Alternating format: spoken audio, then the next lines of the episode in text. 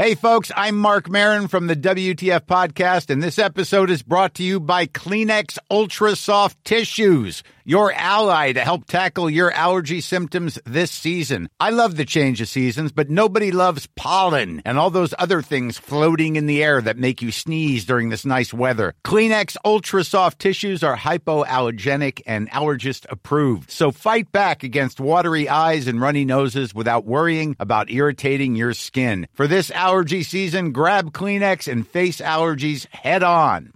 Hiring for your small business? If you're not looking for professionals on LinkedIn, you're looking in the wrong place. That's like looking for your car keys in a fish tank.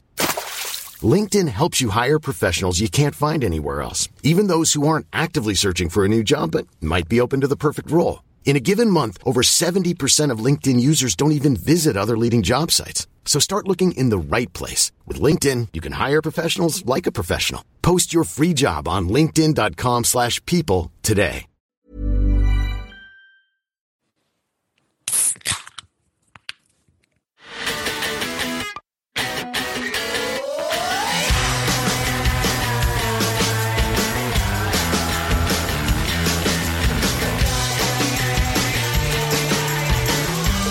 Okay.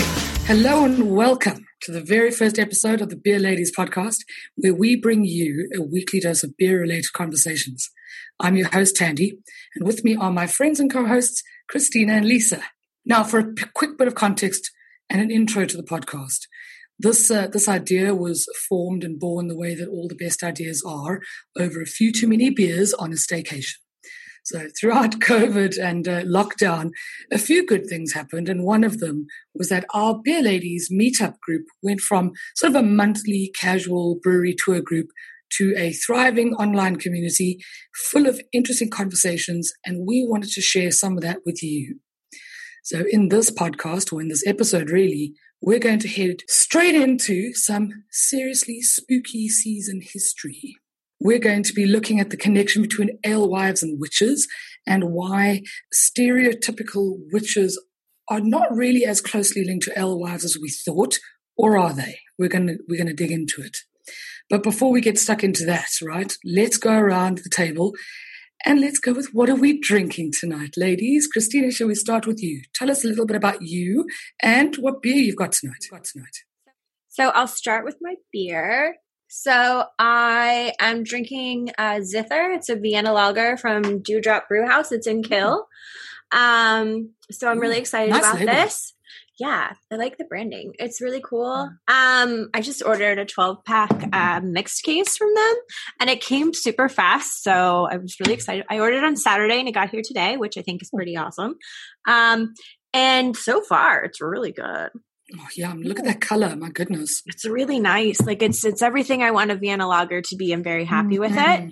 Um, and I had high expectations, and it didn't meet them. Vienna lagers Um, are such a nice style, though, and it was hot Oh, today, so that was really yeah, that's a good I one. I didn't I didn't think I liked lager until I went to Prague last year. and Now I'm just obsessed with Oh. lagers. Ah, yes. Uh, now, what they need to do is get some Vienna lager at the one good Mexican restaurant I finally found in Dublin. That that would just make it perfection, a Vienna lager. But we'll talk about that, Oh, I'm sure, in a future episode. oh, yeah. Oh right, who am I? Ha! Yes, Uh, let's hear so- it. Let's hear it. So why you should listen to me? Um, Especially on these history episodes, right? right. Like, who is this? Who's this broad? Um, so so i actually i have a phd in history.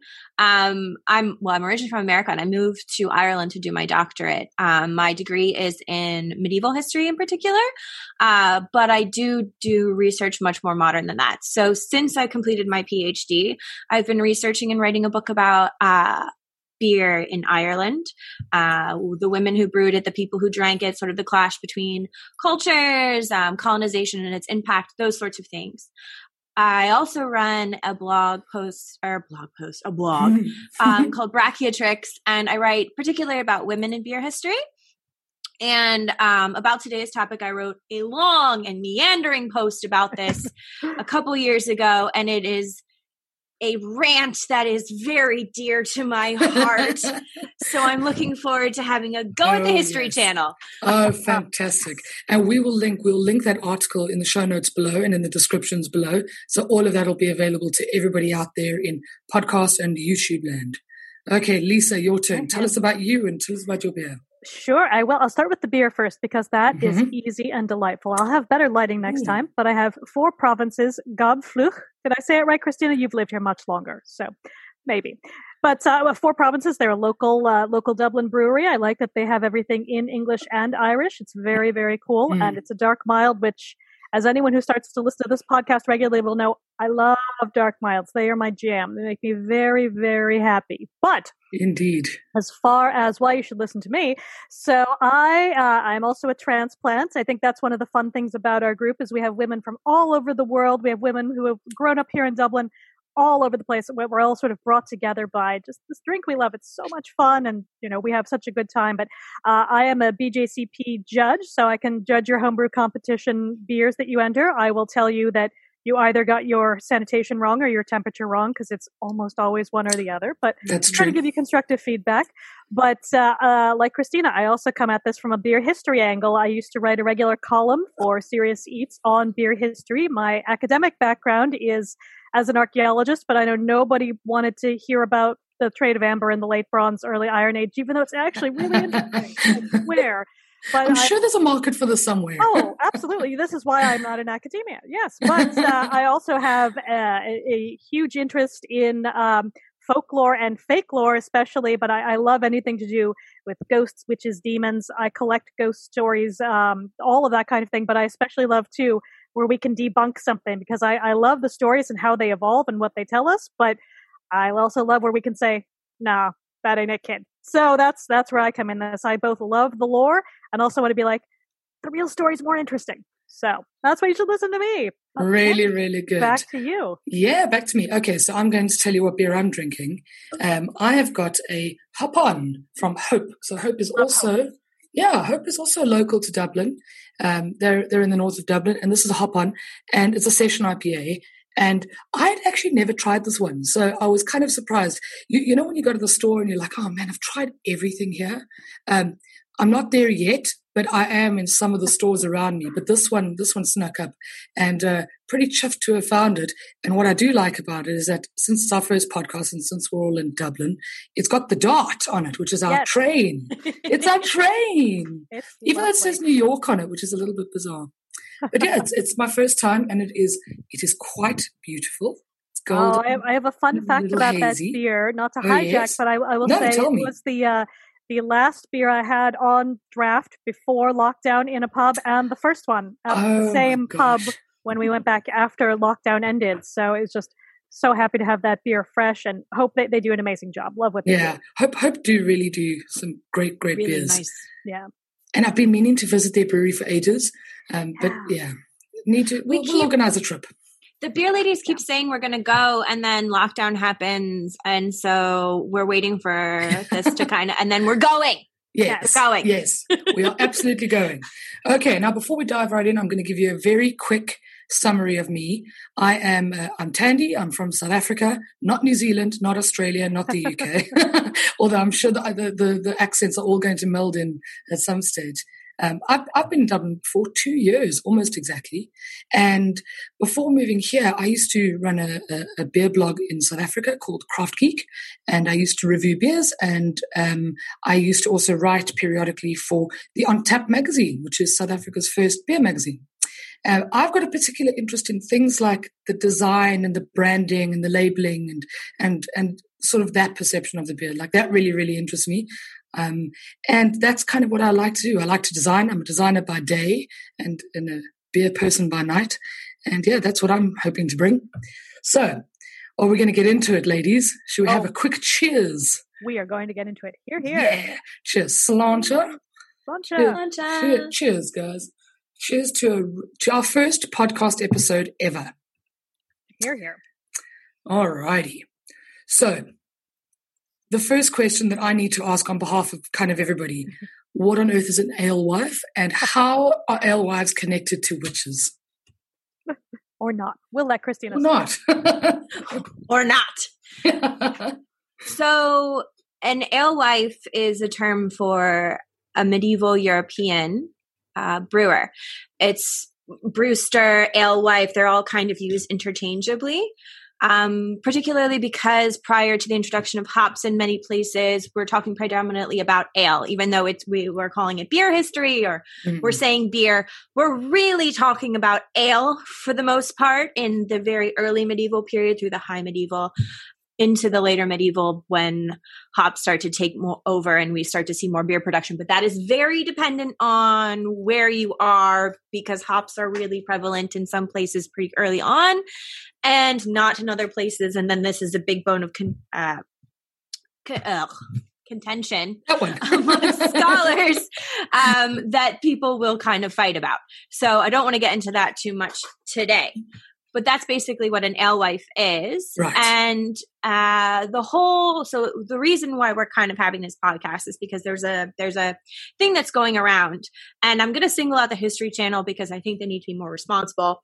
And they they they launched this video, um, which appeared to claim that medieval alewives were the were the beginning of the modern pop culture witch that this is where this right. idea of the pointy hat and the black cat and the broom yes. it's all it's all from medieval alewives of course this is just just not at all true now it, can i can i quickly butt in because i've got to tell you that even i've seen a couple of things about this and i, I think there was like quite a long article and i probably um, shared this probably a few years ago where it was literally all of these tropes right as you say well, as you're going to say, hat, cat, broom, cauldron, all come from something to do with with alewives, and that was something that I think went viral a few years ago and keeps going viral. So this idea of of an alewife, of these women who brewed beer and witches being linked together, um, is quite a strong thing in society, right, or in culture well it's really it's, it's mm. really seductive right like this idea that yes. like witches yes. are from alewives because we know that um, misogyny is rampant and the patriarchy has really done a great job at destroying uh, any kind of field that was dominated by women and just completely slandering the people that that did it now there are links potentially between the people who were accused of witchcraft in the medieval period and alewives. And we're going to talk about that in the next episode. But what we're going to talk about today is Lisa and I are going to go through the black pointy hat, mm-hmm. the cat, right, and the broom. And we're right. going to debunk all three of these and how they just they just do not come from the alewife, unfortunately. Or fortunately. Okay and yeah that's kind of what the the premise of today is. Exactly Fantastic. and i think it's important to say too like you see it and first at first glance you're like oh it makes sense of course oh down with the patriarchy. Again valid reaction but when you start you know unpeeling the layers you're like oh actually no there's more to this than meets the eye. So for people who are like oh should i feel dumb that i didn't know? No no not at all This no. is the, you have to unpack this hidden history. Like that was directed straight yeah. at me. Thank you, Lisa. I'll take it. Not at all. Not well, at all. Well, no, and especially like like I it's gotten picked up by a lot of bloggers, and I understand exactly. why yes, because if you have big organizations like the History Channel saying this thing, mm. they should be a reliable source. And on this one, unfortunately, they're not. And and it is something that you know historians such myself and Lisa and and there's a couple others who are just coming out and saying, "Hey, hi, yeah, no, not true, sorry, sorry." Mm-hmm. But it, it is completely understandable why people would think it's true. And I guess I guess it was also seductive during a time when really the patriarchy or this idea that, that men have been so misogynistic and so systematically uh, patriarchal throughout society. Like it's really, it was really something that you almost wanted to believe. You wanted to believe that, exactly. that women didn't succeed, that beer was actually a woman's thing and now it's a man's thing and this is why. And it was linked to witches and witches were burned at the stake and oh my God, beer and woman heresy, you know, all of these things. And it was kind of, it is as you say, Christina, it was kind of seductive. And I think socially the context was right for that narrative to take over. And especially because there's bits and pieces of truth in all of it, but when right. you pull it all together, yes. it, the, the, picture doesn't quite knit together. So that's yeah. the, that's the problem. It's you know you you get pieces of knowledge, but again, something like I have the same problem with the History Channel where they used to have history on, and now it's this other thing. And so it was like know, it was like MTV and music then. exactly. yeah. yeah. Yeah. Completely showing my age, but yes, even mine. okay, so which one are we tackling first? Are we going black hat, uh, pointy hat? Pointy, pointy hat. hat. Pointy hat. Awesome. Yes. Tell us about So- pointy hats. So my first frustration is that this idea that everyone in the medieval period, all these alewives had some like pan medieval millinery garb, which is just, you know, nonsense. Um, but even even going beyond that, we don't see the pointy um, hat clad witch until really the 18th century in something called children's chapbooks, which is basically like a pamphlet of tales. So Uh-huh. In when we'll, we'll have the show notes and I will have in my article some pictures so you can see these images of, of witches with the pointy hat, etc. But this is this is the 18th century. So this is way, way, way, way, way later than these medieval alewives existed. Um, and so I do have several of them cited here. Um, there's some woodcuts and and and and some some things there to see. Um, so we do see also Goya, uh, Francisco de Goya. He did a painting called Witch's Flight, and he has sort of um, pointy pointy hats um, as well. But these are on male witches, and they did not have a brim. Okay, so we do see that. But again, this is 18th century. This is you know 1797, 1798. So much much later when witches are depicted in the medieval period, so when we're talking about the medieval alewife, um, when we're talking about witches from that time, and even later, even into the early modern period, the early, early modern period, 1600s and things like that, witches are pi- depicted bareheaded. Or Okay. they're wearing just the hats of their time, just uh, you know a bonnet or whatever Mm. was the on dress trend of their time. Yes, Exactly. or sometimes they had sort of the medieval hennins and things like that, but nothing, um, n- no sort of particular um, style of pointy black hat. Now, you do see the medieval hennin because this was associated with vanity. So there is an idea that perhaps this was used a little bit more and, you know, something kind of like the devil's snare. So Mhm. when when we're talking about this, think Maleficent you know, Mm. the, the two pronged sort of pointy hat. So that is kind of common, but that's associated, of course, with vanity. So Yeah, and We- what's we- kind of ironic about that is is actually they end up looking more like nuns if you look at the one sort of of the period because that's just the medieval dress, and they would have had you know again you know, the different kinds of hair coverings, but fancier ones in this case if they're not bareheaded. And it's it's interesting that you know we, we don't make that connection often that you know you, you, that's it's effectively just a medieval style of dress. It's not like otherwise unusual, but they would have looked more like you know your eighth grade teacher for anyone who went to Catholic school in America than you, you know someone with a pointy hat and a stick and all that. and and that was the scary thing, right? For the medieval, from it was it was oh, it could be anyone. Could be anyone. right it's not this this person that comes out in this creepy garb that you know is is is basically flashing bright lights at you i'm a witch with my hat and my you know it's it, it, it's you know grandma next door hmm so that that was kind of kind of the thing Right. um so so where did the pointy hat come from exactly.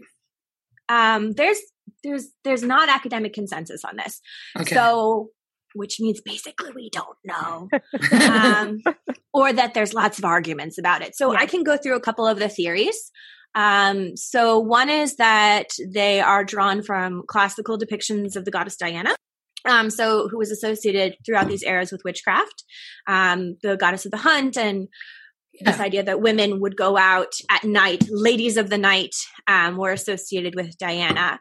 Uh, another is, of course, from the medieval hennin. So it was just descended from from this medieval hennin, and it eventually became just the one point. Um, another is that it's an exaggeration of the dunce's cap. I think the more reasonable explanations um, come from there's a one scholar, uh, Peter Burke, um, and he postulated that the witch's hat and indeed the portrayal of the witch at all with a hooked nose um, all stem from virulent anti-Semitism. So, oh, really? Yeah. yes. So he described um, the witch portrayal as sort of absorbing um, and amalgamating with um, contemporary depictions of Jewish people. Mhm. Um, and he called this the migration of stereotypes. So these things sort of came together to become the modern witch. I mean, totally as a layman here, but I mean, was anti-Semitism a thing in that time? Oh, huge. Really? yes, very, Oh, wow. very badly. Yeah. Oh wow! Okay, I Um, didn't know that. Anti-Semitism has been around, unfortunately, since the beginning of time. Yeah. Uh, medieval crazy. people, for example, even uh, we'll, we'll talk about the Black Death. For example, during the Black Death, they Mhm. blamed Jewish people for the Black Death and carried out massive pogroms, burning thousands and thousands at the stake. Uh, they believed that Jewish people poisoned the wells, and that was what was causing uh, the Black Death, and so they were specifically targeted. Wow! It's horrendous. oh yeah, it gets yeah, it gets They've all never been safe. yeah, Wow. yeah. I, I I didn't know that. Oh yeah, we could go on and on about just Oh, terrible things that have happened pan European. But it, it's interesting though too to to sort of circle back on, on two things because I, I have to first of all get out my, my little hobby horse. You know, we're mentioning the Black Death. We're in a pandemic, but again, what myth to bust because I always do it whenever it comes up is whenever people say "Ring Around the Rosie" or "Ring a Ring of Roses," whichever version you know is about the Black Death. It's again one of these things people think they know because it makes sense, right? But again, the, the earliest ver- versions of the nursery rhyme are actually, again, sort of either very late 18th or early 19th century, even. They don't go back to even the 1666 Oh. plague. It's so they weren't around during the time of the plague. they weren't around. It's not a sort ah. of folk memory. And, and folklorists, I, I had some wonderful folklore professors as an undergraduate. It would be the first thing they would tell you to be like, popping the bubble now, day one. You're not going to believe this after you come out. But it's again, mm-hmm. people don't know unless you're, you know, in there studying it. It's, it's just not a thing that you find out. So It always sounds like a People think they neat little anecdote or a neat exactly, little story. exactly. So it just it's like you makes want it to fit. You know, you want You to be to- like an Occam's razor, kind of like Oh, well, it's simple. It makes sense. It's perfect. It Yeah. works. Yeah, it's it's a very sort of X Files thing too. Like you want to believe because it's so Mm. simple, and you but it also has the sort of dark. And many you know children's rhymes and songs are very dark. Like there's no Yes. argument about that. They do have deep dark roots. Many of them, Yeah. some not as much as people would like to think. But uh, Right. sort of sidebar there. But then I'm going to loop it back to again the 18th century and thinking about the depictions of witches. I mean, you have this explosion in cheap printing, and so you get the chapbooks, you get broadsides. There are thousands and thousands of broadsides about uh, you know songs, especially things they would have sold for a penny or less, depicting you know witches, depicting the black cats. These these all start to come together around this time and kind of the popular consciousness. And, and again, often some of these things we think of as being kind of folk tales were very much manufactured for cash. There wasn't necessarily this long standing tradition. Some of them there are. They do This draw is- from This some. is like others- medieval clickbait. That's It- what it it was. It Like, that's absolutely was. Oh yes. Well, well, I, I mean, we could yeah. the whole the whole two horned Viking thing is a Victorian made up thing. Like One the Vikings were one not running around with two horns on their heads. Like Yep. not even close. Nope. It's just Victorians like to make up stuff. Mhm. Okay, so there were storytellers. That, you know, Absolutely. Absolutely. Okay. They fantasy, love fantasy make up stuff. storytellers. I mean, Absolutely. But, but I guess, but I guess every generation has their stories, right? But I mean, Completely. how has this persisted? Like, how has it? How is Because still it's thing seductive, today? right? People Right. like those kind of stories, and people, unfortunately, don't look too much into them. You know, you hear a story, it sounds plausible, you like it. Yeah. Okay, this is true. Mm. And we should be able to trust the people that are telling us these stories. Still a problem today. Yes. and Problem, we, yeah, yeah. we can't. Mm. Exactly. Yeah. Yeah. And, and think about it in like a creepy pasta context. These are new stories that even now, some of them are, you know, five or 10 years old. People think they have this, we'll say, deeper antiquity, if, if you like. But, you know, someone wrote them once on a lark, and, and here they are all out now. You know, you hear, you know, black eyed children and these other things that have sort of leached into the, the sort of public consciousness. But th- they're new stories. They're not old stories. Again, sometimes they draw on old forms. And again, we could talk about that for a long time, but it's, it's, you know, it's, it's the form. It's not the sort of actual content that's, uh, Yeah, that's sort of the longer term thing, which is, I think, fascinating. I love the idea of why do these things spread and, and sometimes it's not a good thing when they spread. So you have to kind of also have that sort of what does it mean and you know, what can we find out about a society when we see this? Again, you're, you know, from an archaeological perspective, you're always trying to unpack what did it mean? Why did they do this? But sometimes you have to take a step back and say, like, maybe they did just because it was looked cool or was fun or you know it doesn't have to have lisa that's against the the, pr- the against primary the code of archaeology which is everything is because of ritual, yeah rituals reasons. It's it's exactly. like don't you remember like being in english class and the teacher would oh, say yeah. like you know the curtains in this book were blue because of her mood and her soul. And i bet it was just a descriptor sometimes. Like yeah.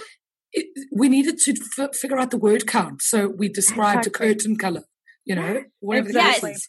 It, it yeah. it's it's the Doesn't same thing like people want to people want to ascribe medieval people oh you know they they only drank small beer which was low abv and it's like no okay you know what? Everybody likes to get a little tipsy. Yeah like, they like to get a little tipsy. And we could, we could debunk too it's probably another time but debunk the whole thing about oh well they, they made the beer because the water wasn't safe to drink. It's like okay again there's an element of this oh you can't make beer with dirty water. It doesn't matter no. how much you're boiling it; it's still going to be disgusting. And people you are. I've always wondered about that one, but no. I've never exactly it's heard just, the definitive note to that. Such nonsense. Medieval people absolutely drank water. I mean, they absolutely drank yeah. water. But there's also this idea. There are definitely some some speakers and some minds at the time who would say drink beer over water in yes. certain in certain Absolutely. circumstances. So Hildegard von Bingen was one, and she said, particularly in the winter and the snow mm-hmm. is melting, to to reach for ale. But they definitely drank water. Mm-hmm. But we mm. do know that they did have some conception of of water oh, and oh, yeah. disease as okay. to kind of circle back to blaming Completely. people people who were Jewish for poisoning um, the wells and that causing disease if water caused disease, then it was because of poison and not yeah, necessarily because something. Yeah. Yeah. Right. But but I mean people are smart. They're not stupid. They have this idea dead body in water probably don't drink the water. Yeah. They're not they're not dumb. Well, hope, but yeah. you know, they don't have germ theory. They don't yeah. understand say, that say, these yes. tiny yeah. microorganism, microorganisms yes. are causing disease. I mean, they blamed the Black Death was also blamed on sort of poison air, and and that's why say, they had it's all about the air, right? And, yes. Yeah, oh, and, and then of course God being God being very mad. Mm. Absolutely. Uh, Although that sense, once again, they don't know about yeast. So that they, they, you know, no yes. one's hundred percent sure what is the magic that's you it's know the magic stick happen exactly. So you know, it's not there's mm. nothing to it, but it's no, it's you know quite the way that we've been sold it. Yeah, do it's we overemphasize things? Yeah, but a magic stick is important. I mean, you know, very important magic stick. Absolutely. Can I also have one of those, please? Thanks. Take. Amazon Prime. So are, are, we then nicely segueing into into broomsticks here? Well, first, first I want to finish because there is one more thing because I think the most yeah. compelling argument for where the hats come from right. is that there was actually a popular hat from the 16th and 17th century that looks basically exactly like a witch's hat. Um, it could be flat on the top, but it's got a brim like this and it's black and it's pointy. And it could be you know, like I said, flattened up here. But it, it's yeah. um, I have pictures on my article, so you can look at those, yeah. and they're uh, they're called Pharyngian and Capuchin hats. I my pronunciation is probably brutal on that because it's one of those words that you read but you don't hear out loud. So exactly, yes, yeah, you never quite. But, so this hat was associated with Puritan costume um, in the years leading up to the English Civil War and in the age of the Commonwealth. So we know that this was a popular hat. And sometimes when they're depicting witches or alewives, they want to use something to give them an idea of difference. So they potentially use the hat to ascertain or to ascertain, to demonstrate that this they were wearing older garb, that they were not in fashion, that this was oh. you know not trendy kind of kind of you know mousy not so th- there's there's that argument there yeah yes. there's that there's that argument which makes a lot of sense considering if you when you see these pictures of these hats you're gonna go oh and especially you know the association yeah. with the puritans even when they were in power they were still kind of the other because like let's be honest like they were boring people except for when they did awful violent things so it's kind of you know it's like the worst of both worlds. But that, that's the thing; they were never fashionable. They were always, you know, it's very sort of, you know, other almost otherworldly in some ways. They have different beliefs. They have different, you know, very different, very not fun approach to life. So it's yeah. a whole whole lot of things to unpack there. So it might it might be hmm. that the that that it may be an amalgamation of two ideas. I think the most compelling are the anti-Semitism, which was also hmm. worn by heretics, and then sort of the Puritan hat. And and the two of them, since it looked quite similar, might have just merged into the pointy hat, and that's where we get the pointy hat. But needless to say, Yeah. by just proving disproving this one, the whole thing goes up in the air. Oh, sure. But yeah. Oh, sure. but we'll we'll we'll we'll look into brooms and But cats for funsies. Oh yeah. Of course. but now so so let me just see if I've if I've understood everything correctly, right? The Puritans and and and basically the Jews, like people didn't like any of them. Okay. So because there might have been some similarities in terms of style or in terms of um, what they were wearing, it could have been amalgamated. And because there was already some sort of um, a stigma, I guess, to both of them, is that maybe part of the reason why it could have been joined? Well, the Jewish I not, people that not quite? Jewish people that wore the hats did not wear them because they wanted to. Oh, It was forced on them by decree in certain circumstances, and it was also something that they forced heretics to wear. So that was not Mhm. something that was culturally desirable by the people at the time. yes. Um, whereas the those other hats were at the time, you know, popular within their within their circles. They were Yeah. quite popular. There's lots of images of wealthy and noble European women and also men wearing these hats. There's loads of paintings. Mhm. So it, it is a quite a popular hat. So what the, Yeah. the there's a possibility that later on yes. um they used either the the hat to to to represent that these women were wearing an outdated fashion Right. possibly associated with puritans that was not um, appealing to the masses at the time or also that they were wearing uh, the pointy hat which was associated with heretics Mhm. and this virulent anti-Semitism. And it is possible that they found using the pointy black hat representative of both ideas, and then it sort of fit their purposes perfectly. But I, I do think it, it it probably comes from from just using an outdated hat. Mm, Um, mm. Yeah, and then I think too, then you wrap it up with 18th century printing where it's cheap. They're going to reprint the same thing again and again and again, the same images right, that makes sense. over different songs, different, you know, different chapbooks, It- it- but they'll just use the same blocks because that's cheap, or they'll just keep using the same linoprint. Like it's all um, I mean, if you've linotype, all those things. Not sorry, Yeah. linotypes later, but uh, woodcuts. Sorry, but yeah, you're going to keep using the same things because it's cheap. So once that image is out there, you're That's going to it. keep using it. It's But I mean, if you've if you've ever seen some of like early Disney works, you'll see a lot of the same kind of characters used over and over again, oh and yeah, a lot of the same mannerisms. So, I mean, reuse is a really valid reason, um, or a very valid cause of things being like prevalent, I guess, throughout time. Yeah. Okay, that makes sense. Okay, so hats, hats, basically, hats, ha- hats are not a thing, No guys. hats. No, No hats hats. are not a thing. And actually, men wore them too. Yeah, anyone So- still wear a hat? Yeah. So, how on earth do we get to broomsticks? right. So, uh, so the so what I've seen floating around is that the witches riding brooms comes from the alewives' ale stake, um, and an ale stake was like a pole of sorts uh, that could have potentially had a garland or a bush attached for signaling the sale of ale.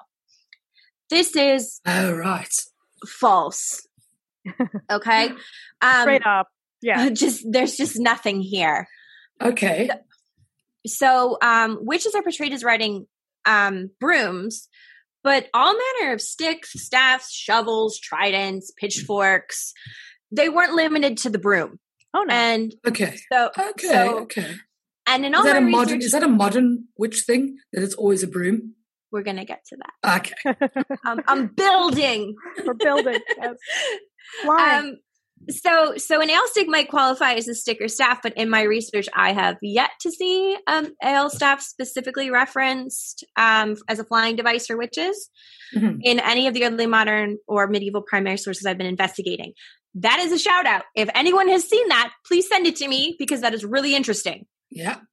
If you find us. one Yeah. Email us, tweet us, Facebook Yes. us, Instagram us. We'll have all the links down below. yes, because being wrong is not bad. We love new No, no, evidence. no. Yes, new evidence yes yes i i want to be as accurate as possible so if you disagree with me Send me a reason why. Yes. With primary It's out there. sources. Yes. Exactly. Primary sources. Exactly. As a former archivist, yes, primary sources. Bring. Primary sources. Okay, for the Um, uninitiated, what is a primary source? Oh, that is a good question. A really good question. Yes. the archivist want to take this one? Oh, go on. Yeah. So when when you get all of those original manuscripts, all the sort of things people hand wrote back in the day, or when you get you know letters, when you get uh, you know basically things before they're printed, although things that are printed can also be a primary source depending Okay. on what it is you're trying to research. But uh, Yeah. basically, all the original stuff that was sort of un uh, unfiltered, if you like. Although, again, even when it's someone's journal, they they've done a lot of filtering, so you have to do Right. a little interpretation. But the core- Yes. Everyone's biased, including Exactly. yourself, and no Yes. one's a reliable narrator. In fact, journals that are written by people are some of the most unreliable Oh, things yeah. because we just lie about ourselves and to ourselves and all sorts of things. So when I'm when I'm calling for a primary source or a source about an ale stake in in a witch trial, I mean Mhm. The legal record yeah, if you can find that trial that says she was flying on her ale stake. That's Perfect. what I'm looking Okay. for. Okay, Yeah, so and if there are anybody has that, please send it because we Oh. would love to be proven wrong or learn something new anyway. Oh yeah, and Yeah. there are Yeah. amazing transcripts of witch trials, and some oh, crazy yeah. stuff comes up. Again, mostly by men, but sometimes like they'll interview a horse or a dog. Like it is Yep. bonkers. Oh, they executed a pig once. They hung a Oh, pig yeah. because it killed a baby. They're What? yeah. Oh yeah. yeah. It- what? There are people who specialize in this. Like you can you can get lost for you know years. We could go on a long Guys. tangent about this. Guys, Oh, how do you yeah. interview a horse? what? But they did, didn't they? So Oh, they did. that's They did all sorts of stuff. Yeah. Oh my What? goodness.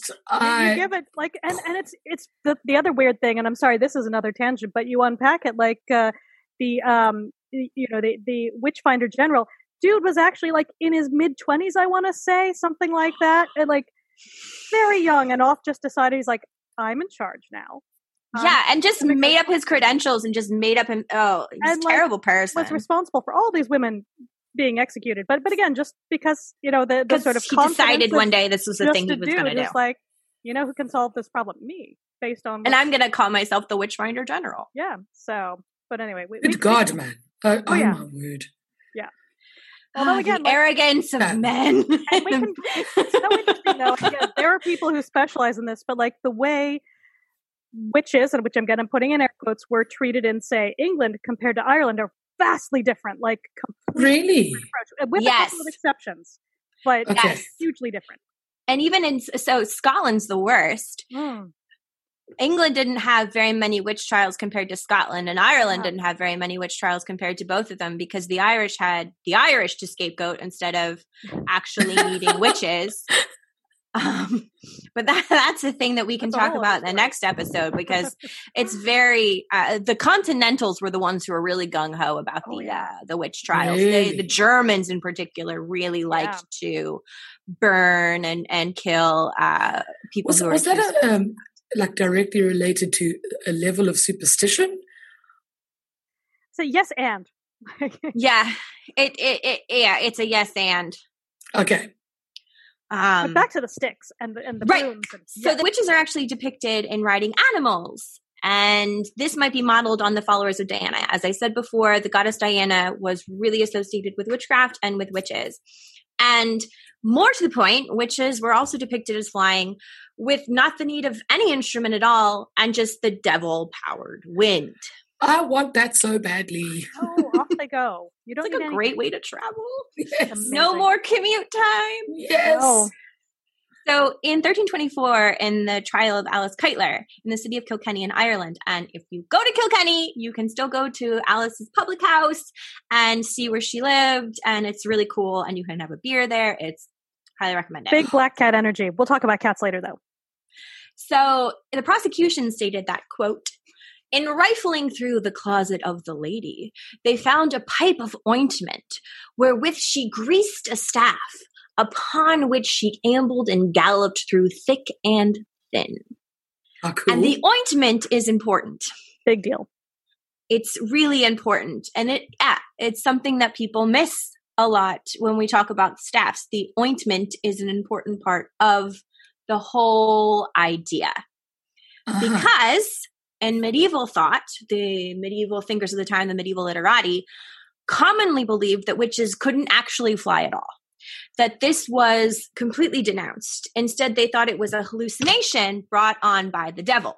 We've all been. And, yeah. and for for example, in uh, the Corrector by Burchard of Worms, the Bishop of Worms in the Holy Roman Empire, dating to 1008 to 1012. So this is really early he he talked about how witches could not actually fly. And in the very famous 1487 Malleus Maleficarum or the Hammer of the Witches, it's viewed that metamorphosis yeah. in any any form was a demonic illusion. Quote, therefore it is evident that ev- it is evident the demons cannot actually affect any permanent transformation in human bodies. That is to say, no real metamorphosis. So the idea that anyone is flying, is generally believed to just be a hallucination. And this is where the ointment came in because some scholars argue that there were hallucinogenics in the ointment. The ointment was actually something that people might have used. there were hallucinogenics in the ointment, and that might have made them believe that they were doing these things. But this, of course, is one of those things that there's no consensus about. No. Right. Fine. Hey, this is Bean, and you're listening to the Beer Ladies Podcast.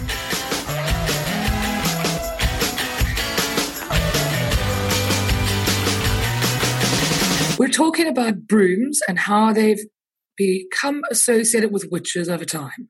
So, Christina, let's go back to where you were. So, why the broom? Yeah. So, so the scholar Brian Levack has argued that the broom was associated with women, and its use might uh, might quote therefore be therefore reflect nothing more than the preponderance of female witches. So, because women use brooms that was enough of a connection? It might be to some scholars. And and as we talked about before sometimes things just are.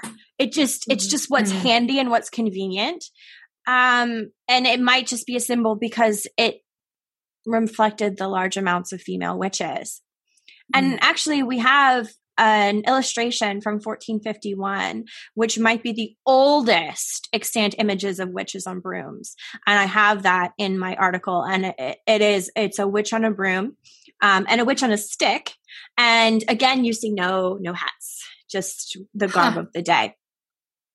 So where did the concept of flying women originate? Why are, mm. why are they hmm. even flying? Who, what, where did this come from? Mm. So the idea uh, that a witch was a night flyer was likely the, an amalgamation of several strands of folklore and an ecclesiastical conception that emerged in the late 12th and early 13th centuries. When monks created the idea, the image of the heretic, as a quote, secret, nocturnal, sexually promiscuous devil worshiper. So basically, all in one package. Wow. Mm-hmm. All the cool kids are. Oh, yeah. sounds fun. Sounds fun. Yeah. Let's go there. but not at that time. Not at that time. No. Yeah. No. So this would fuse um, two two distinct concept, concepts in existence in Europe. Okay. So the first is the Strega, which uh, dates the classical period, and the legend, the story here is that women transformed into a flying screech owl at night and devoured babies. What? Why?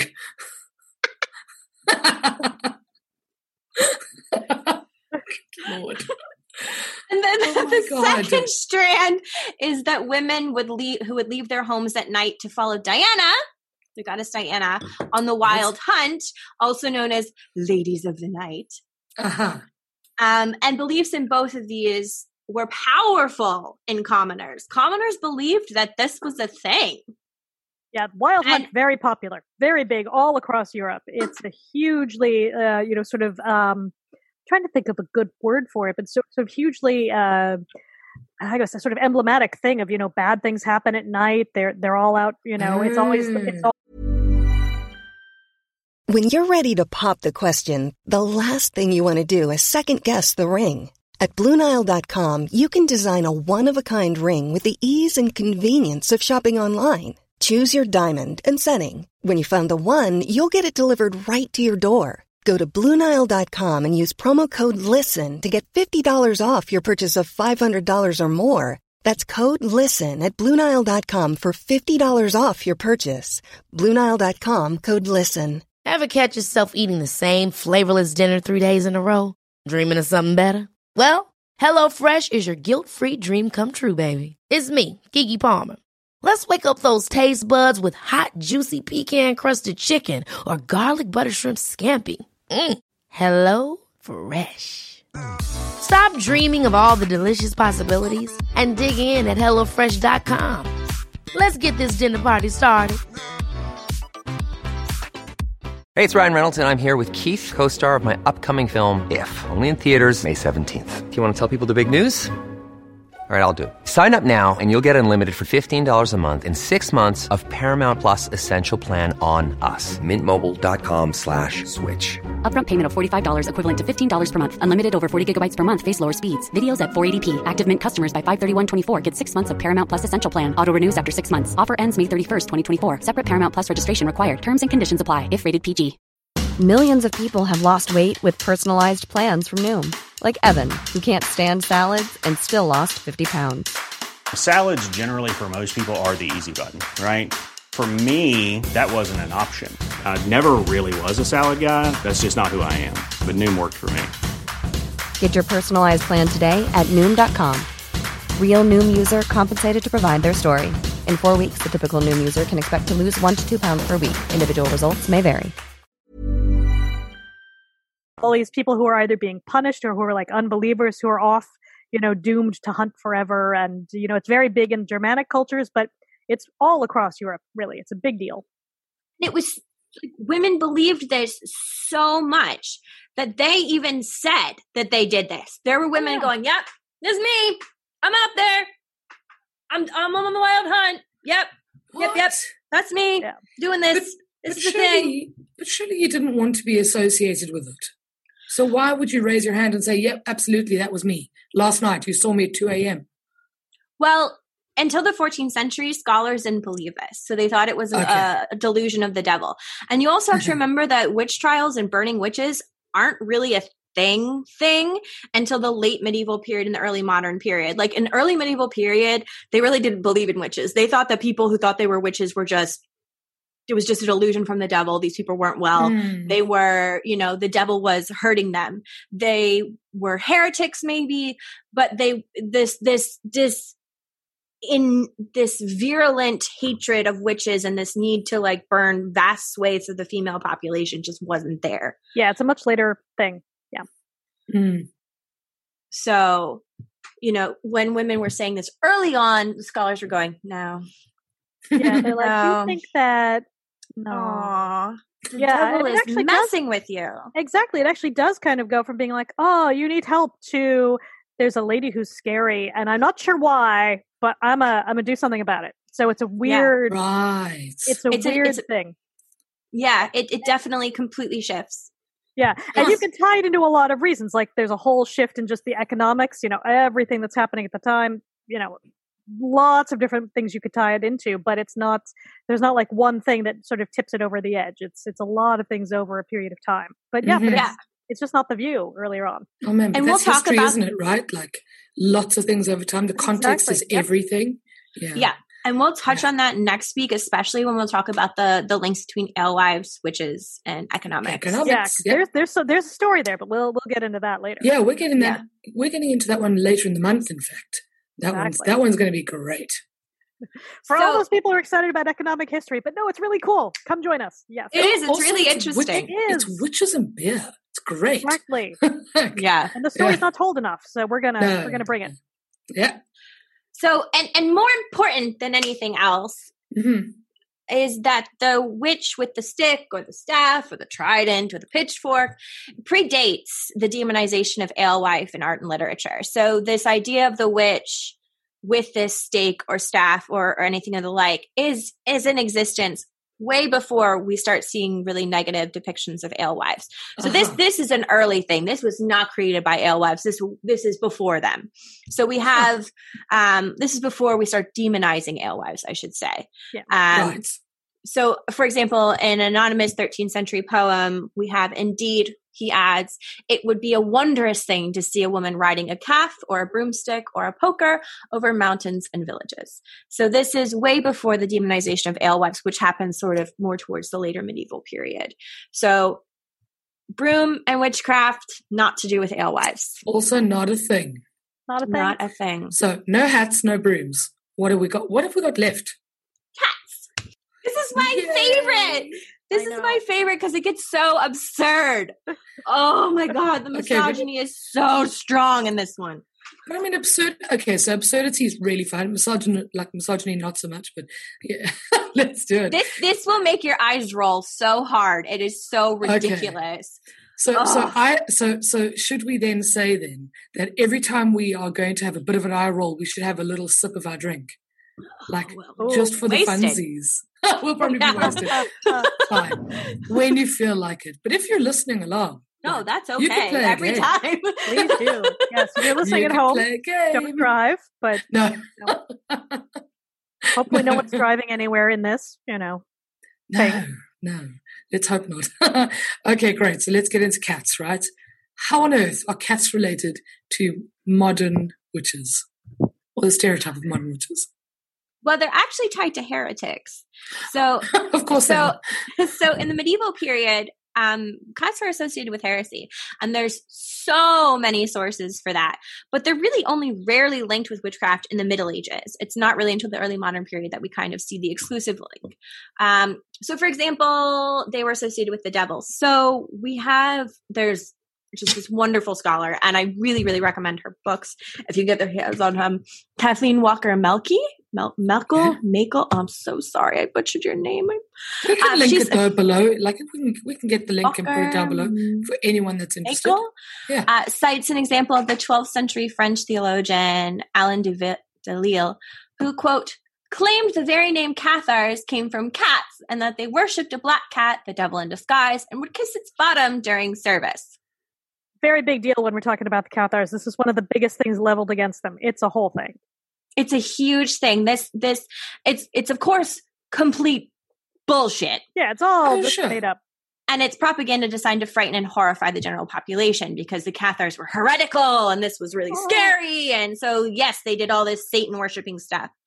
And this idea that that they were worshiping a cat is something that we also see in the trial of the Templars. Oh, yeah. so It's all during tied the- together. During And the not trial of tied together in the way that, that people who want it to be tied together is tied together. Sorry. Ah, Yes. But it's a real thing. They're Yeah. drawn pictures. Yes. Okay. right but the, the, this this association with the cat is and and and the devil actually way predates of course alewives and the witch trials it's it's it's associated with heresy and the templars were accused many times of worshiping a cat uh, I taught a class at Trinity about the trial of the Templars and the amount of times this came up. Yeah, And Of this course. time you do get men involved too, who are you know on the receiving end of this. It's it's Yeah. unfortunately it's everyone, Oh, but okay. So it, yeah, yeah. And it was a common accusation against heretics. Um, the association with cats and heresy and eventual witchcraft was argued by Walker Melkel that it had to do with their being both domestic and wild. So this idea that they were disloyal. Okay. They, Unlike dogs, right? yeah so its natural Mhm. instincts were for them to to venture out and leave. Um, so hildegard von bingen for example referred to them as quote unfaithful. And chaucer's manciple's, manciple's tale um, from the 14th century story collection the canterbury tales.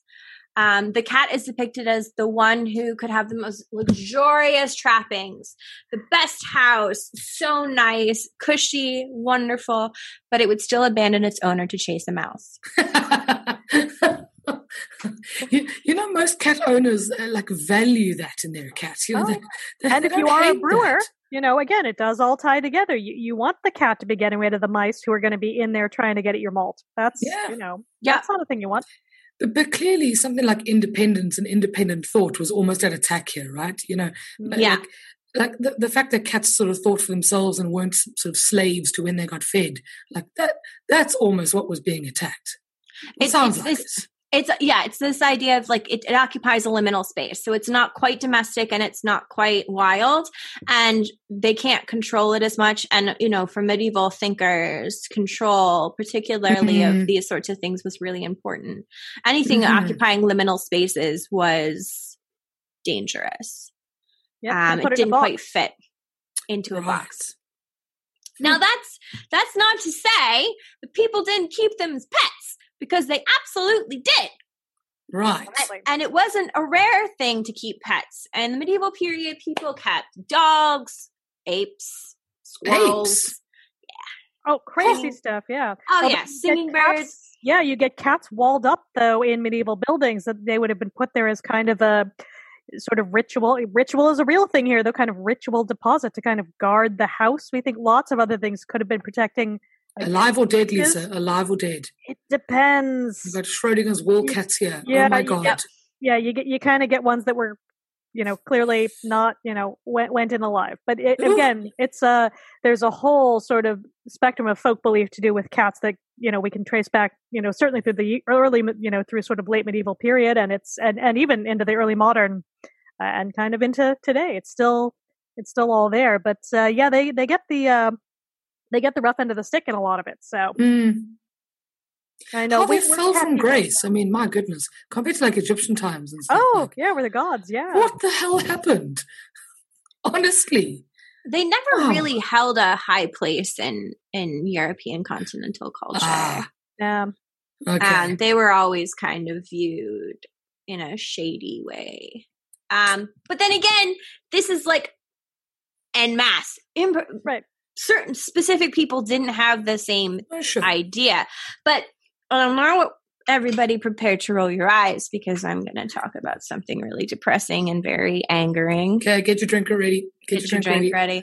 Yeah. And this is about female pet keeping in general. So women okay. who kept pets in the early modern period and then in the medieval period. And this was something that just created a lot of anxiety for male thinkers. Why? So They're dumb.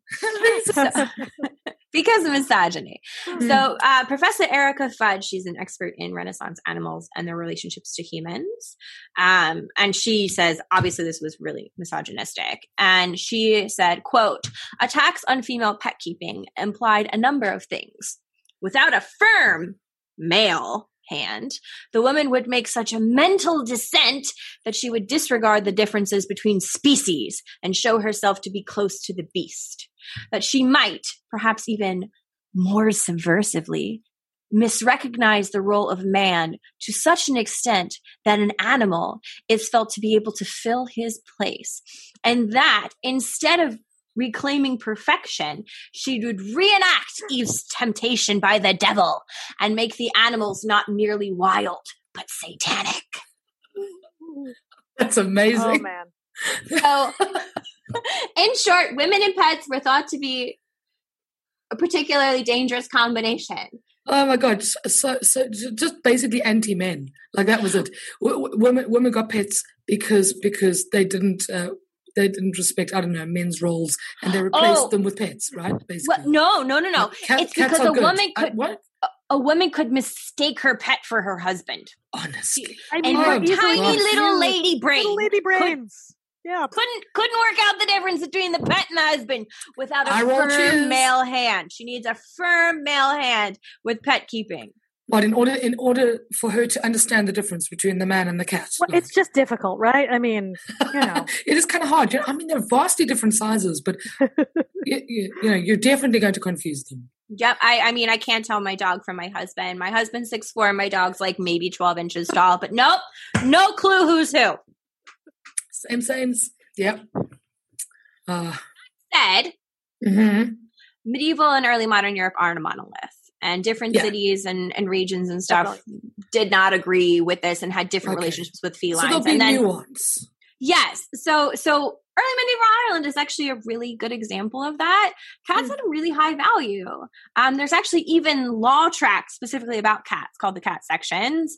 Um, and a cat was valued at three cows if he could hunt mice. Ooh. And this is this is not that's, nothing. That's a significant amount. Yeah. anything really that's that's cattle high. are a big deal in medieval Ireland. Like the, everything goes big back to cattle. doings. in- Cattle are a big medieval deal in many cultures. I mean, Oh, from, yeah. from South African kind of lobola, paying, Oh. paying, you know, paying for brides, kind of. you know, Sure. it's not Yeah. that, it's not that crude, but cattle are cattle, cattle are worth a lot. Oh, even yeah. now. Yeah. So it's it's it's important when I'm saying these things that I, I'm very clear that I'm not talking about everyone and I'm not talking Yeah. about everywhere. Totally. because there are absolutely exceptions and early medieval ireland has a lot of exceptions to a lot of this misogyny that you'll see other Mhm. places it's just not there in medieval they have their own flavor of Sure. misogyny we'll say Where was Um, it the worst, Christina? Oh Oh. god That's a hard question. continental europe tends to be bad with these kind of things but but you know again it's really really town specific village specific Okay. um, a lot of these continental authors are writing things in one place and then it's going to get picked up in, in England or it's going to get picked up in Scotland. Um, it's more I can tell you where law tracts say something's different. Hmm. So, so I can definitely tell you in medieval Ireland there are different ideas. Now, again, a lot of times when we're talking about law tracts, we're talking about ideas. So whether these laws were actually enforced or not is a bit different. So a lot of times when these people are writing these laws or these these writings, doesn't mean everyone's agreeing with them. It just means that Mm. there's this thinker that's out there. The idea might be popular, it might not be. And uh, medieval history is just a very big game of guess work. Like we can't ever say anything for certain in medieval history because people are unreliable. Don't really know how popular an idea was. So we can say that these things are here and we can make guesses based on what the surrounding material is. But I can't tell you for certain how prevalent this idea of cats being awful is among common everyday people. I can tell Right. you that appears very common as a reason why to prosecute heretics, which tells us at a legal level they're using it in a way to gain um, convictions. Mm. and we're only dealing with what we have. I mean, that's the thing. The historical record is already biased just based on what records were created, what was True. kept. You know, it's you know, with, that doesn't make it a bad thing. It's just that's what you have to work with, and you have to sort of try to balance those inherent things that just are with you know what else can you find out whether again that's through archaeology through folklore through you know there's a lot of other things you can use as that can help you infer other things but like christina's saying it's still kind of a guess. You're just, you know, using the evidence you have to kind of weigh up what what fits the pattern most. How can you, you know, weigh it up? And and, and then too, when you look at it through the lens of sort of like, you know, even like late 19th, early 20th century researchers, there's always this idea of wanting to have these kind of pan-European things that sort of harken back to, you know, whether it's sort of, you know, survival of paganism, et cetera. There's no real evidence for most of that, but Mm. it's an idea that was so prevalent that we still have it very much in modern culture because that's what sort of early 20th century scholars said. So it must be right, right? And and then it, it gets sort of you know it, it- you see that all throughout sort of the 20th century and like the nazis were very into this kind of idea. And so we still see it through kind of you know even like um you know in in like a steven spielberg lens that kind of thing turns up in like raiders of the lost ark. None of these things were actually necessarily based on a real you know survival of a particular tradition or whatever but that doesn't mean there weren't little things here and there that maybe did yeah. you know get through but we don't have records for them or real evidence for them. So it's it's tricky right and and and like circling back to like the medieval templars like the whole trial was a farce it was Oh, yeah. basically there because you know the king owed them a lot of money at the time and he decided he didn't really feel like paying that Yep. so he he took them to trial and accused them of all sorts of things and initially the trial wasn't particularly popular um especially among the clergy they were like yeah nah no no no no no we're not really into this this is not really a thing that we're going to because they knew it could have been them on the block next because you know that's Right. you know And- whoever's and got then- money Yeah. And then he just kind of pushed through it and pushed through it and pushed through it. But, you know, the Templars would confess under torture and then they'd recant. And again, the, the, the, the church was kind of like, mm, really not here for this, really, really not into this. But eventually, you know, the, the king got his convictions. But, you know, how many lay people believed that the Templars were this bad? Mm, We don't Yeah, we really don't know. know because it was really kind of a noble thing. It was really kind of the elite having a go at the other elite. Um, so we don't, unfortunately, we just don't have as many sources from the common people uh, due to just the nature of the beast. Yep. Yeah. Yeah. unfortunately.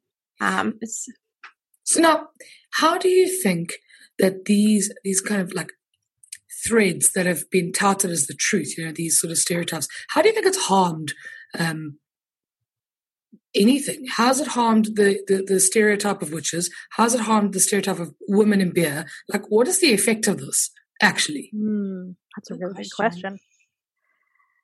Yeah, and we'll probably unpack some of the sort of how it's harmed women in beer in the next one, just so some of the mm-hmm. economic changes and what what happened over sort of the you know from that period where all women were brewing to suddenly where no women were brewing. So that's that's right. a whole other one to unpack. But it's oh gosh, yeah, Christina, over to you first. I think I'm I'm gonna I'm gonna think a while. so so I guess we can talk about like modern impact. So I think anytime we have something that's that's false Mm. within our modern consciousness and it just keeps getting repeated and repeated. It's detrimental. It's detrimental to the people who repeat it. It's detrimental to the people who talk about it. Um, it it it creates mistrust between writers and and readers. Um, it creates this idea of oh i trusted you and this is this is not true. And what does that mean? And especially when we're talking mm. about reliable sources. And again i'm going after the big guy here not the the smaller bloggers because you should be able to trust those people. Yeah and actually i will send in our show notes i'll have a link down below because there there's a there's a professor in the us who's actually start looked and researched the beginning of this rumor where it all began. Um, and and as it was just kind of a, a, thrown together thing and there was no evidence for it and it's just kind of gotten repeated and repeated.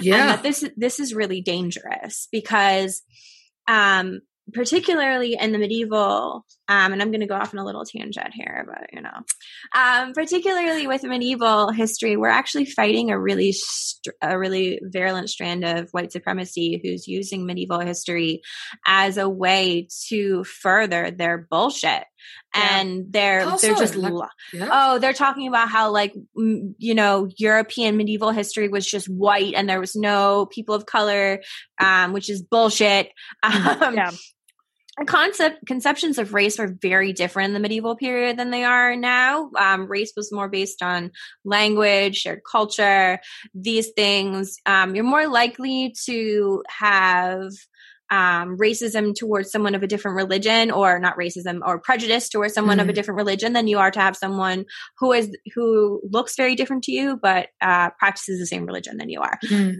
Yeah it's it's it's just a completely and also people more closely probably more closely identify with their city and their locality than their country like this oh, idea oh, okay. of a country um of course i mean we're not even talking about places that have countries this com- conception of statehood is very different this conception yeah. of identity is very different you know, you're more likely to identify as a Dubliner, but not even a Dubliner, a Viking Dubliner, or an Irish mm. Dubliner, an English Dubliner, and within your within your community, and that's your community, and so you're going to be suspicious of other people, um, and we'll kind of get into that in more depth. So yeah, this, this, this, conception of like us as a nation versus other right. people as a nation um, is is something that I mean, there's so much research on this and when it was created and why it was created, and it's oh just, yeah, and people have always moved around all the time. They're just like you, you know, for as much as people like to be like, oh no, no one ever left my hometown until whatever, you know, World War One. No, it's bullshit. It was true in certain individual cities or again towns, but people have always traveled huge mm. distances, whether it's for trade or whether they just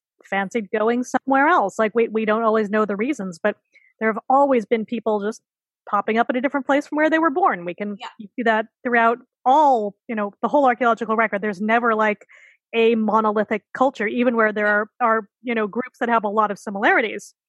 Mm. People are mm. always moving around. It's a thing. Yeah. It's always happened. And, and, they pick sides based on who they like. Like within Dublin, you know, there's the whole Battle of Clontarf and the, the you know, the myth, the mythos says, oh, it was the Vikings versus the Irish. Bullshit. It was the Vikings on both sides and the Irish on both sides yep. fighting each other. And the, you know, the Vikings and the Irish became amalgamated. They intermarried, they had fosterage, they adopted each other's children, they did all this stuff uh, to the point where some scholars argue at some point you couldn't tell the Irish from the Vikings. Mm. And the idea of being associated with like natal kin or you know your your uxorial kin your you're married, kin, who do you identify with more? In medieval Ireland, it was more likely that women identified with their their natal kin than who they married into. They would not pick their husband over their over their um their their father and their mother mm. and their because their father could divorce them from their current husband and they could get married again to another partner based on what the politics of the day needed. So they're mm. more likely to actually have this bond with their natal kin than a husband who might be replaced. Um so the idea I see big family, eyes, yes. That's yeah. that is so different. I mean, it's it's it's it's fascinating how different it is to today. You know, and there are scholars almost... who will argue against that, but oh, sure. Yeah. Well, that's the thing. We don't yeah. talk about this, and that's why, you know, to Christina's point, why it's so important to get to the the real history because the real stuff is so interesting and so multi layered and so much more diverse and in some ways strange to us than mm. you know we're used to talking about. We like to have things in a sort of oh, it was like this, but only slightly different. No, some things are just yeah bonkers to you know our eyes, and that's okay. But it's it's important to know what was actually happening, and you know, yeah. and you know all that good and stuff. when we're talking about medieval alewives. I have several problems with the idea because, first of all, it centers a European female alewife in this discussion of women who brewed beer. When we know, like, for example, women in Peru have been oh, yeah. brewing beer in a high status way for, you know, for centuries mm. and centuries and centuries and centuries and centuries. And women in Africa, the, too. Exactly. Yeah. yeah. And in Asia as well. And and we need to stop saying, oh, medieval because the medieval period happened, okay, throughout the world. So we need to be really careful with our language. And mm. also I don't want to erase the fact that the modern witch depiction definitely has some virulent anti-Semitism to it. Mm. And when we just say it was alewives, we're kind of erasing that. And that's not okay to do. Mm. Um, we need to we need to really understand that there's some harmful things that influence the way that we look at the world and maybe we don't understand that now and it's divorced from that or whatever but knowing the beginnings of this is important. And also the virulent misogyny that existed in the medieval period. We don't need to have it associated with alewives to know that it was extremely misogynistic mm-hmm. and that it, it caused the death of, you know, tens of thousands of women who were accused of witches. And, and we don't need that alewife, that interesting, you know, that seductive story to make this just horrible. We can, we can, we can also say that mm-hmm. this is horrible. We don't need that link. I mm-hmm. don't think. Yeah, and, and that's the thing. Yeah, it, it, takes away from you know what they what they were doing, what they were achieving, and you know it's it's important to say, you know, yeah, there were a lot of things they weren't allowed to do, they couldn't do because of society and you know all of that. Eh, but again, it's you know they did a lot at the same time, and you're sort of taking that away if you're like, oh, well, they tried to do stuff, but they were oppressed. Well, no, this is you're talking hundreds of years, individual lives, people, you know, men and women, you know, or people you know across whatever spectrum did all kinds of cool stuff and all kinds of bad stuff. And you have to be able to, you know, unpack yeah. all these gray areas, but also acknowledge that, you know, maybe, you know, Mother Redcap or whomever was making some, you know, bitch and ale and everyone really loved it. And, you know, no one was like, and she's also a witch. I mean, that might have happened later. And she might have been the local cunning woman. We'll talk probably more about that in another one. But, you know, it's also, there are all these layers of sort of identity tied up with it. It doesn't have to just be about what was taken away, but also right. you know celebrating what was there. And, yeah. and, and it's just not true that women throughout Europe were removed from ale brewing or beer brewing at the same time. Yeah. And and mm. like my book that's eventually going to come out, I swear I'm working on it.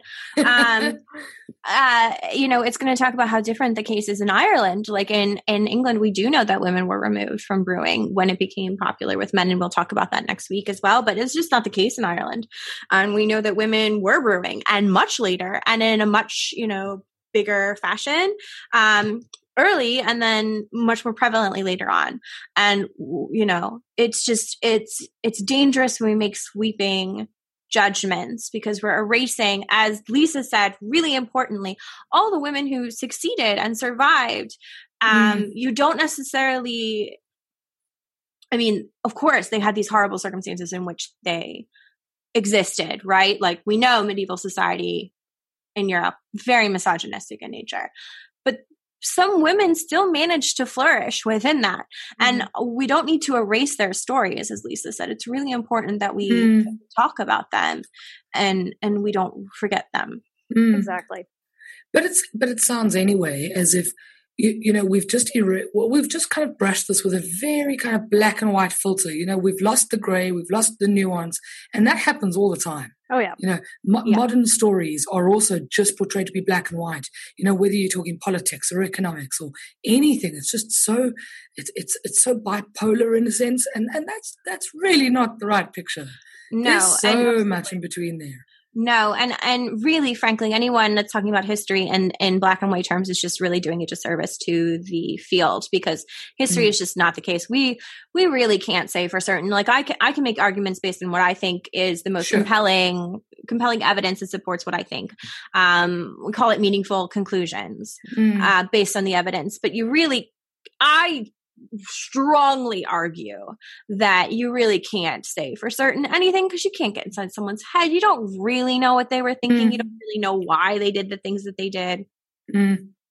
And you can only work with the evidence you've got, right? Exactly. You right. can only work with the, the, the records that you've got, and those are always going to be partial, like partial, biased, and you're just got to just try and fill in the gap somewhere everyone's biased. Oh, there's there's just no way you can completely remove your bias. And if you think you can, then steer fair and far away from anyone who says that they're not biased. Exactly. yeah, exactly. Everyone just has to own like, here's the part I see it. This is why I see it that way.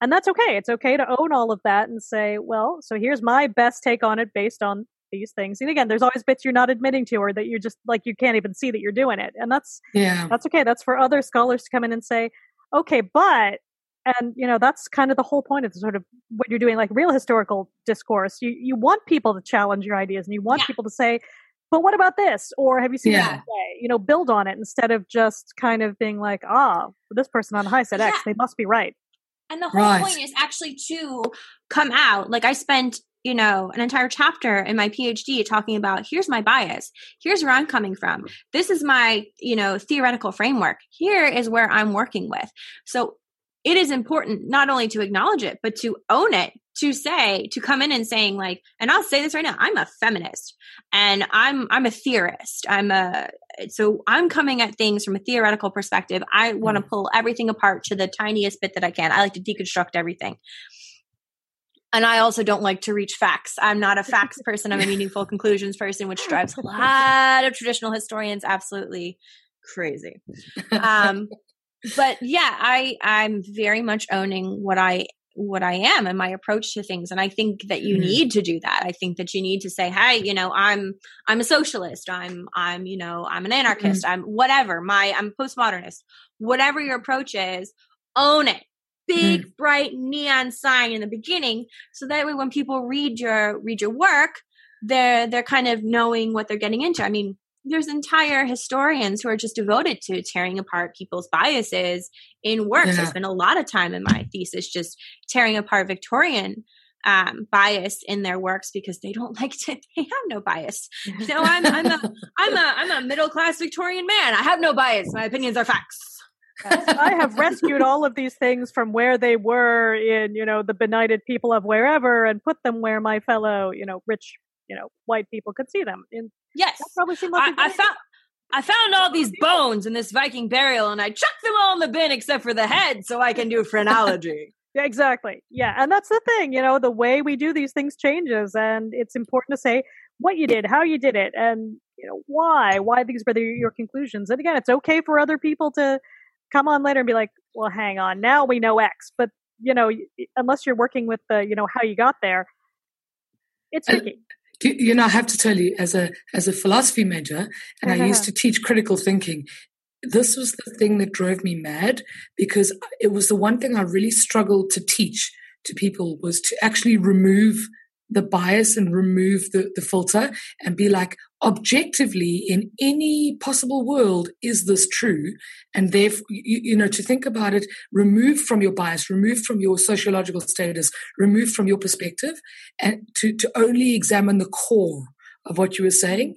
Whereas in most cases, when you when you read in the newspaper, I mean, who does that? But when you read in the newspaper, when you're listening to somebody speak, when you're um, looking at a historian's perspective or whatever the case is, you, you're very much inclined to look at their perspective and their, uh, you, you know, where they came from, and you're very much inclined to look at how that might affect what they're saying.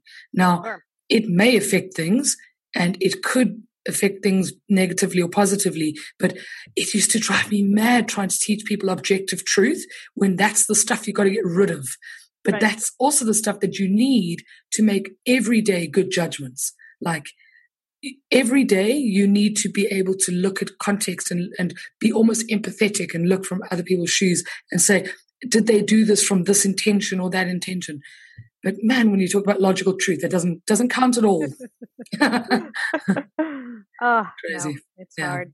That's mad. So basically, we're saying now, Christina and Lisa, that that the modern witch stereotype, pointy hat, black cat, broom, not so linked necessarily to alewives, or at least not not as clearly as as what we thought, right? Not at all. There's just there's there's no links. Um, there we'll talk about next week the links between actual witchcraft or magic Mhm. practice Mhm. and and and brewing beer and alewives, but but the modern witch stereotype is just it's just not from medieval alewives. It's just Right. not. It's and and and here I go saying I don't like facts, but here I'm going telling you no, this is not a thing. But but but no, it's not Yeah. a thing.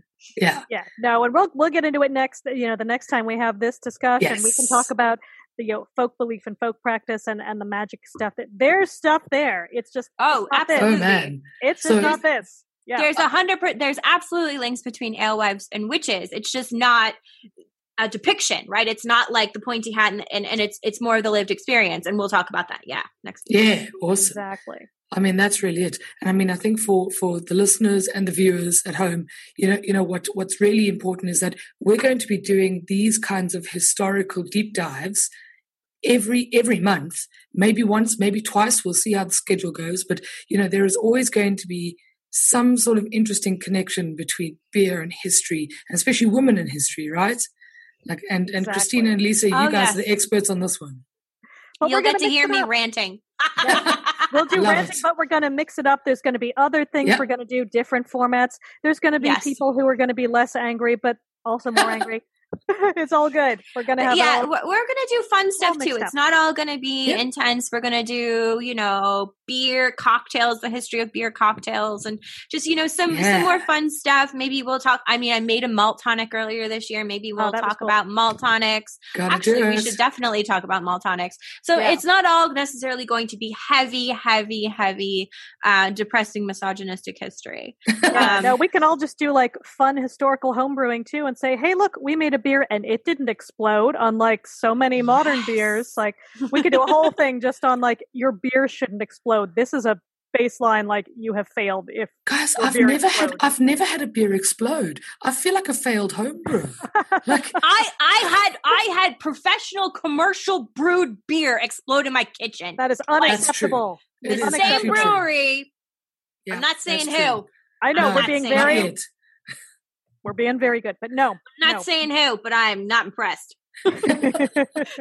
No, exactly. So I'll tell you what we're going to do. We're we're going to wrap it up here. We're going to link any of the articles, images, things, stuffs, all everything that Christina and Lisa have written on the subject are going to be linked below. Show notes, descriptions, whatever whatever we got.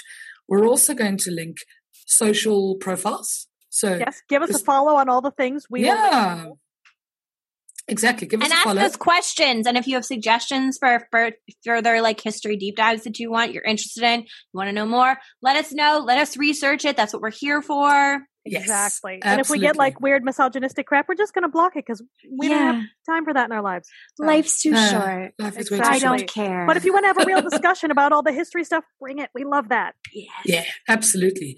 And as for the Beer Ladies podcast as a whole, you know, we're going to mix it up. We've got various things, interviews with interesting people. We've got general kind of casual chit chat. You know, we're a group of ladies and we're going to kind of rotate every week. So there'll be a different, you know, a couple of different faces every week, but we're aiming to release weekly and we're going to have interesting conversations, however serious they might get. And they're all going to be kind of beer themed. But I'll tell you what is coming up next week seasonal beers. So beers to drink for Halloween, guys. Ooh, What do we love at Halloween, like autumn, ghosts? Fall? There we go. Dracula! There we go.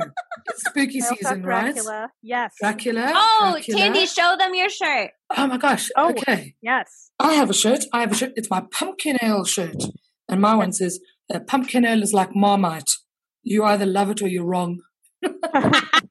and for those who are just listening, Tandy has some amazing beer themed art on her shirts that are available for sale. They're fantastic. Thank you. Go and buy. Yes, they're amazing. She's so creative. Oh, we thanks, love, friend. we love, we love Tandy. Tandy designed all of our art as well for the podcast. So Yay. big, big ups to Tandy. I'm just, just so blown away. It- It's always a pleasure to do interesting designs, guys. Always fun. Here, here. And I think Here, too we should summarize again for folks. We're all based here in Dublin, so you'll hear Mhm. a lot about Irish beer. We're very excited about the local scene, but we also have a really global outlook since many of us are from all over the place. So we're going to Yep. be talking to people from other places, repping beers we love from wherever they are. But again, we want to Definitely. give a shout out to all the locals. Totally. And um, if there are any suggestions for any future shows, email us, Facebook, message us, Instagram, message us, do all the things. Slide into our DMs. We're going to be watching, listening, doing all the stuff. And uh, yeah, if you if you enjoyed this, you know, really share it with a person that you think also might enjoy it. That's kind of the number one. Tribe. Like it, do Enjoy all the it. stuff. Guys, how's your beer? Should we have a cheers for the last bits? Oh yes, I switched Yeah. beers. Now I'm drinking Oh, which drops. No Fury. Look how Isn't beautiful that is. It's What so style is it? psychedelic. It's a Helles. What's oh, a Helles? Oh, I love a Helles. Lovely. Nice and refreshing. You're on the lagers today. Very nice. Are you still on your dark mild, Lisa? Still- is I, I, just a I little- am. It's it's a it's a school night, so I got to go e- go easy. So again, highly recommend this if you just need something that's you know perfect. Do low you know I key. still haven't found it? Like, I need to find it. I need Ah. to order it. And Oh, Order it I- directly from them. They'll they'll, Yeah, they'll that's what just I'm bring gonna it to you. that's I what I'll love. Four Provinces. Their lager is just out of this world. It's I can't so wait till they can open again. They're putting in a beer engine in their pub, so hopefully soon. We need to go back. Yeah. Okay. Road trip. Oh my gosh, we went when we went there before for the brewery tour. It was amazing. Their toasted sandwiches were so good. Yum. Ladies, we'll see you uh, next week or the week after. We'll see you whenever we're podcasting again. Wonderful. Love you, friends. Bye, friends. Bye.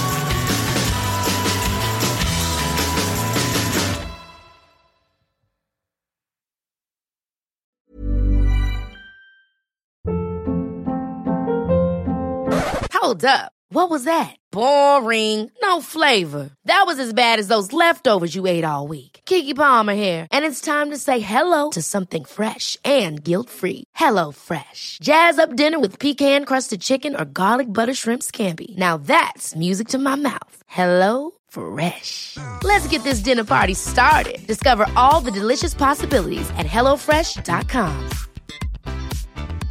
Even when we're on a budget, we still deserve nice things. Quince is a place to scoop up stunning high-end goods for 50 to 80% less than similar brands. They have buttery soft cashmere sweaters starting at $50, luxurious Italian leather bags, and so much more. Plus, Quince only works with factories that use safe, ethical, and responsible manufacturing. Get the high-end goods you'll love without the high price tag with Quince. Go to quince.com slash style for free shipping and 365-day returns. Mom deserves the best, and there's no better place to shop for Mother's Day than Whole Foods Market. They're your destination for unbeatable savings, from premium gifts to show-stopping flowers and irresistible desserts. Start by saving 33% with Prime on all body care and candles. Then get a 15-stem bunch of tulips for just $9.99 each with Prime. Round out Mom's menu with festive rosé, irresistible berry chantilly cake, and more special treats. Come celebrate Mother's Day at Whole Foods Market.